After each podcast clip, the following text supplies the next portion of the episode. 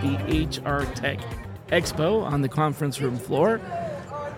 In the Oleeo booth, as, as Ryan says, powered by Oleeo. Powered by Oleeo. Yeah, we're here at the Content Lounge. Been here for two days. We are we're winding down. We've got um, two hours left, and we've got two people on the show that we've been trying to get on for probably the last well, one Sorry, of them for the last day and a half. Every time she comes back, we got someone else on, and then and then Jim for the last couple hours at least. So why don't we kick off with some intros? Introduce yourself. Hi, I'm Cristina Duke. I'm an account manager at PowerToFly. What is PowerToFly? We are a diversity recruiting and retention platform. And we've got Jim Schneider. We go way back, Oh yeah, way back, 2009, it's got to be. seven, something like that. Yeah. Yeah. But you've changed. You've changed roles over the last couple of years. Yeah, So yeah. After 17 years at PepsiCo, sourcing, talent acquisition, actually started my own company. So now have 10 consultants, and we specialize in optimization and implementations of CRMs and ATS systems. So yeah, having a, having a lot of fun. got it. All right. So lots to talk about here, Shally. I know. Have you gotten to walk around yet? Oh, yeah. Yeah, I've been walking Yeah. around a lot. I don't know what's going on out on the floor. Have you all seen anything interesting? What's what's the buzz about here? I've seen some great swag. Um, What swag? Let's talk swag because I, the plan is Trick around two o'clock to walk around and just swag. Pick Grab up it. whatever's left. yeah, g- exactly. I need the good stuff. Where's the good stuff? Because you need another like bag full of pens and stuffed animals, right? Um, Mints, chapstick. yeah, and- exactly. Yeah. Anybody have headphones? Uh, You know, Hey, Bounty. Bounty Jobs had headphones. Yeah. Years ago, and I still have them, Nice. and they're very good. They're Bluetooth. It's like what right when Bluetooth started, and I still have them. I have three pairs of them. and nice. wow. Fantastic. But you know what I want to say though? I've been walking around. I don't see a lot of diversity. Uh, I- don't mean like diversity of people in the event. I mean I don't see a lot of diversity being talked about in these booths. Last year it was all over the place, and this year not so much. What happened? Yeah, it's it's interesting. It's kind of sad. I feel like you know diversity was a, a major trend there, especially in 2021, and Yeah. Especially now when the market has turned. Like what we're finding is it's actually those roles um, and those programs that are the first to, to be cut and get budget cuts too, which is really sad because if you think about it, like, you know, aside from just being the right thing, like, diverse teams perform better. And you would think that, you know, a company would want to invest in a workforce that is also representative of, like, their consumer base. You would think so. And, uh, and and this is That's I what they said last year. Yeah, well, and I, I, I agree. I, I don't see much of it here. I think they're sticking to the buzzwords of 23, Yeah. which is playing buzzword bingo. Don't It's say it. AI, oh right? god, no. Yeah. there you go. But question on diversity. We were talking about this yesterday. The I'm not sure if you were on this on this show, Shally, but is so recruiters are are responsible to submit diverse slates of candidates, right? You're supposed to diverse. uh, You're supposed to submit the best possible talent. The best possible. We're supposed to, right? Yeah. But in reality, the the the directive down from the manager is you submit five people, three diverse, two not, whatever, right? Yep. Is that the role of the recruiter? I don't think so. Is that the be. responsibility of the recruiter?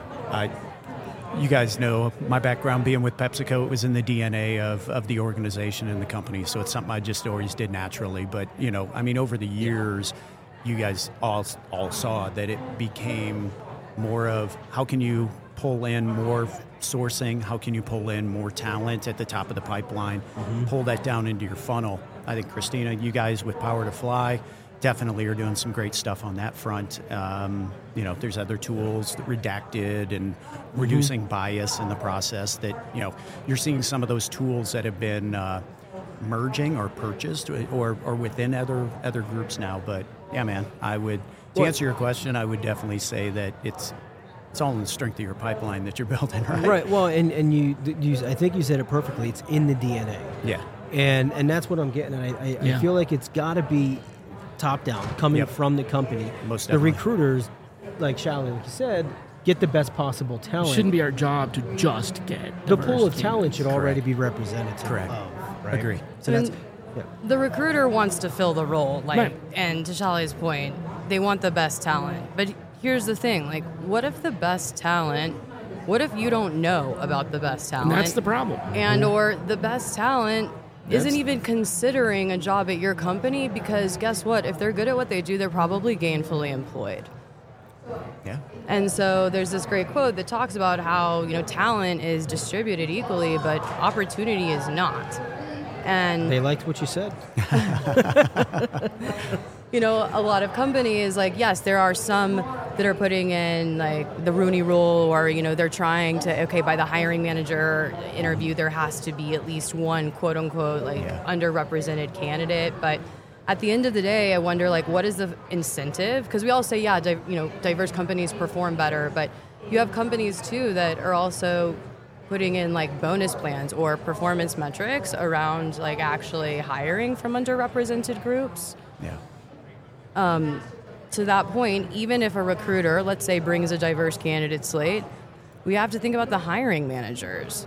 You know, they're the executive decision makers in many ways, and not in a bad way, but, you know, everyone has bias. And a lot of hiring managers are turning to their own networks and, you know, their own alumni associations and the people that are like them um, and you know that's where you find teams that really start to be lacking in things like gender parity, racial and ethnic parity. But you know, diversity goes beyond just that too. It's sexual orientation, it's Sure.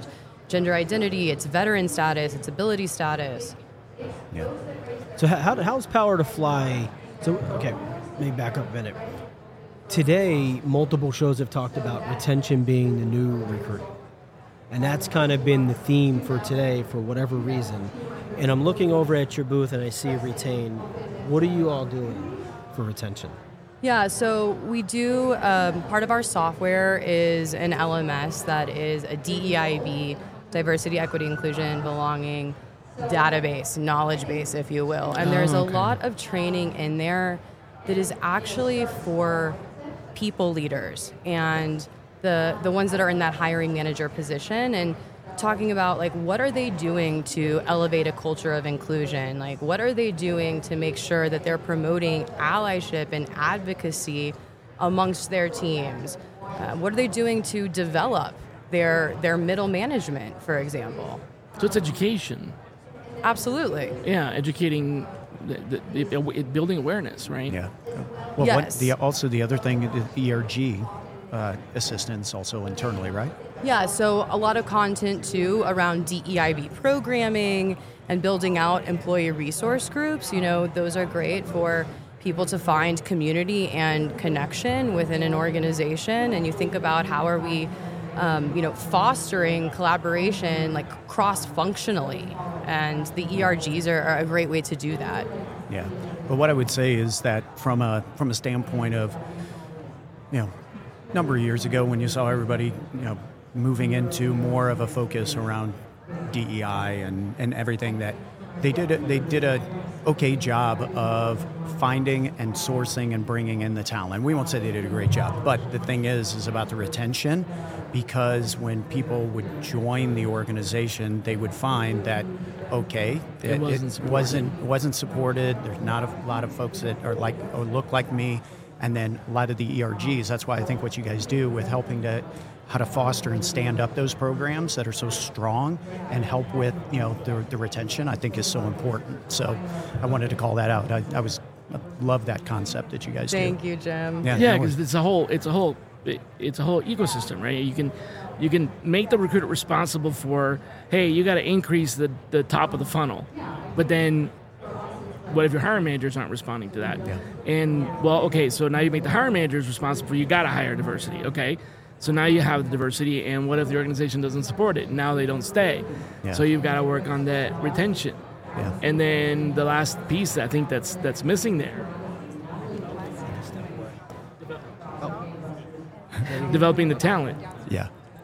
So n- now you're develop now you you know your gap is developing that talent so that they're available for the next Yeah. round. You know, Um, so Well, One thing that I would definitely say is from a kind of a my time at PepsiCo. the- One of the, the parts of the secret sauce I think that really helped was the strength of the ERGs that we had. And, and let me just say for anybody that doesn't know ERG, Employee Resource Group, right? And so we had so many of those that the leadership was in, in, incredible. It was well funded from our organization, and it was every senior leader within the organization had an organization that they were the sponsor of. Oh, and, wow. And, and it pretty- was yeah. and it was I didn't know that. but it was not being an organization that you would be a part of as well. So, but the thing is, is why that helped from a recruiting standpoint is that I could, if I wanted anybody who was a, a candidate to be able to learn more about the organization, I could just set up an informal call or any type of thing with any of the any of the folks that were with any of the ERGs, or even we had some situation where we did interview days. We would actually have the ERG so if it was like from one of our conferences and we were bringing in a number of folks, we would have an ERG event at the hotel the night before they would do, you know, do the interview day. So And it's, a brilliant way to engage the employee Oh, yeah, resource groups in a way that can also, you know, give back to the business. Um, I saw this stat recently. It was it was from Glassdoor, but it talked about that the vast majority of job seekers trust another employee when it comes to diversity yeah, and right. inclusion Yeah. much significantly higher than they trust a recruiter, a senior leader at the company, even, or even like the company's website. yeah, Um, but going back to something that you were saying about just the recruiting and retention space, it's, it's highly fragmented. And Yeah, so, right. really, what PowerToFly is here to be is that end to end solution all the way through the talent engagement journey because when you think about something from a, you know with diversity and inclusion it has to be a holistic strategy to That's the point you were making yeah. you can't just do part of it or it won't work and so we're really here to in. help have that like seamless process What do you what are you finding has been the downside of the the increased interest in diversity as a result of some of the, the tragic events that happened in the last few years? In other words, um, there's the upside, which you know, it, it- the things that happened shouldn't have happened. They're they're they're horrible, but there's been a benefit in that it it gave more uh, attention to the fact that we needed to do something about it, right? But what has been the negative impact? Has there been any uh, class or any protected group that has suffered as a result of the extra attention? Has it had a negative impact as well? You mean all the the cis white men that are suddenly No, no, know, no. no, I'm talking about you know. So we're we're we're paying attention to. Um, we're we're giving more attention to something that deserved attention anyway, but now this has been brought like it's been highlighted, and the, that's the that's the good side. Has there been any negative impact in other areas? So what you know, if a company only has a certain amount of money, only has a certain amount of employees, what have they traded for? Yeah, that that's so funny because it's usually like the cis white men that, that say like I'm you know we're losing opportunity because somebody else is Yeah. getting opportunity. I think I'm like, not saying that. I'm wondering what is what was traded. Something had to, right? Your company has a certain amount of funds, certain amount of people. Something. What was it that gave way to create that opportunity? Not not specifically what gender or what, but like what. Where did the funding come from? That's a great question, and that's what we're actually finding. You know, with like the economic downturn, that like these diversity roles are being cut, talent acquisition like budgets are being cut. But I think like where the real funding, and this goes back to education and where power lies in organizations, is with like the functional hiring leaders. You know, you look at like a VP of sales or a sales team or an engineering team or a technology organization, you know, those are the the ones that are actually like having to find the talent to fill the roles and I think Yeah. that's truly like where the budget should come from.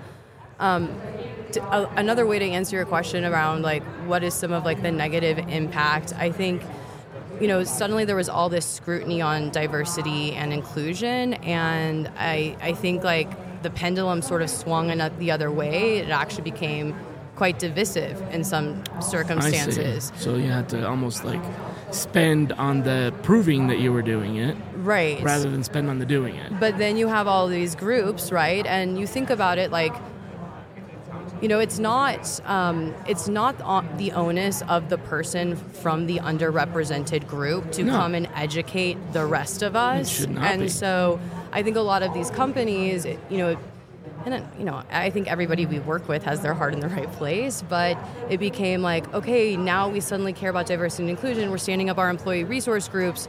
Hey you know black employee resource groups like please come do a presentation for our company and talk about what your experience is. Well in reality it's not their responsibility to do that. And that's Right. where you know companies like PowerToFly really come in because as part of the services that we do around education is we do these fireside chats where we bring in external subject matter oh, experts okay. we bring in people that are totally outside of the company level the playing field everyone comes in as an observer and you know through that particular offering it's really facilitating education through sharing lived experience and it's like removes a bit of the personal aspect because it's not necessarily your coworker Right, there you're not and you're putting not somebody on the spot. the onus yeah. Yeah.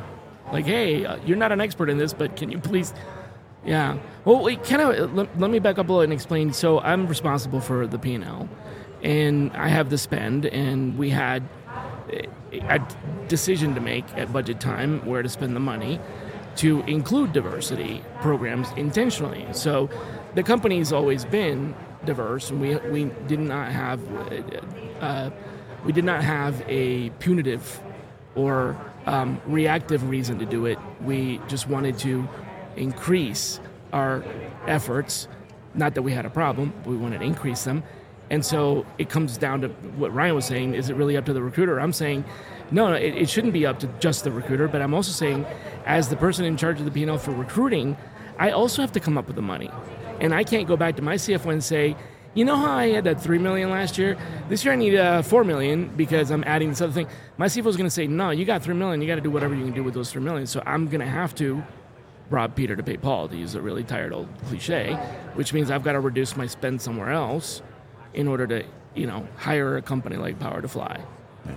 See what I mean? And so I know what I did. I know where I made the cut. I'm wondering what you're seeing is where are the other cuts coming from? Oh, Jim, yeah. you can take that. Yeah. I know. I know that one of the things that you know I, I speak a lot about PepsiCo days because you know, hey, hell, we're known a lot for uh, you know all of our DEI efforts and all the other stuff. But one of the things that we did that we that I actually had a lot of a had the opportunity to name the program, had a lot of blood, sweat, tears, everything in this one, which was uh, the Ready Re- Ready to Return program. So what we did is instead of putting it at a at AOP annual operating plan for bed budgeting time, instead of putting it at a functional level, we actually had leadership that was like that at, at, from the, the top down that was talking about okay we're going to have a new program and this is something that we're going to do. We're going to have a big bet on women in leadership. And one of the things that, that we did was we put together an internship program for women that were returning to the workforce and really put together a whole program around that with funding and with everything else that was from the leadership, not so much at a functional level, but coming at it as a strategy for the corporation. And so what that was was it was a program to where what you're trying to do is upskill workers that uh, women that had left and that are wanting to come back in, and all they need is that little bridge of, of expertise to get back up to that, you know, that you know they may have left at a certain point in their career and now they're coming back and they can pop right into almost a management or senior management position and so that's one of the things that uh, we did in the ready Re- ready to return program with a two in the middle that's That's a huge investment, right? Because there are people that had lots of institutional knowledge, knew how things worked. Yeah, man. So bringing them back Absolutely. is like they got a head start. Absolutely. They don't have to learn everything about the company. But and the thing that's that's crazy is every single recruiter that would look at their resume would be like, no, because they got No a big experience, gap. No right. big. They've got that big gap, and you're just like, no, you don't realize this. So we're making sure that we bridge that gap and then bring them right back in. And no, really cool program. So just figured I'd tell you about that one. And it was a little bit different in the way that was funded, and it was innovative from the, the funding standpoint too. Yeah. Now, all right. So I, know we're coming up on time. Yeah. So before before we head out, we went through what, what you're seeing on the floor, what's innovative, what's new, what's missing. What is missing this year from the floor in product that you were hoping to see? Wow. or what what do you want to see going into 24? I mean, what? You know, on the other, on the opposite side, you know, what is what's the flavor of the month that everybody is seeing and what we're all talking about Yeah. and what everybody is seeing is, I know, Shally, you don't want to hear it, but Dang. yeah, AI, generative AI, you know, how it's working, how it, how it's doing that. Um, you know, the, the thing that I'm not seeing as much, uh, it, it, and I don't know why, it, not it, it's there, but you're not seeing a lot of. I don't know. I don't know if I want to say this, but the top of the funnel, the, the hardcore sourcing, everything is more about because AI is primarily more about once the, somebody hits the funnel or something like that. Um, I, I, I'm not seeing. I don't know. Maybe I'm just not walking around as much, but as much as very, very, very top of the funnel for building communities and everything else. Now, I know that's what that's some of the stuff that you guys are doing, but um, you know, that's just for me. I haven't seen as much. It should be more of it, is what you're saying. Yeah. Yeah. Okay. Fair enough. I mean, me being a sourcing guy, you know, I'm always looking around for some of those Yeah. things. You're always I going to go back to your roots. Yeah, Yeah, I, I, I would have to agree. I mean, I, I'm seeing a lot, yes, AI, that's the buzzword, but also a lot of things around like employee engagement, retention, wellness seems to mm-hmm. be like a really hot topic right now. But you wish you saw more. You know, some of the something that I am wondering about or you know hasn't really jumped out to me i've seen like training platforms upskilling right, Right, like right, that's right. a major issue right now is like this aging workforce and this skills gap but one of the things and this is like the diversity spin on it is that a lot of these trainings are really made for like neurotypical people and so Hmm. Yeah, i'm true. you know Yeah. like what is the evolution in peop- the, the training so like people that identify as neurodivergent and that is a whole spectrum that goes from everything to like add to dyslexia to you know being on the autism spectrum Mm-hmm. Different learning styles. exactly and so i really wonder like what are these products doing um, in terms of being able to, to to reach people that you know don't learn in a typical way which is a lot of people A lot of people, yeah. Well, guys, this has been fantastic. Appreciate the time. Glad y'all came on. yeah. Thanks Yeah. for the opportunity. Enjoy opportunity. the enjoy the rest of the show. Thank you very your much. show. Good to meet you all. thank you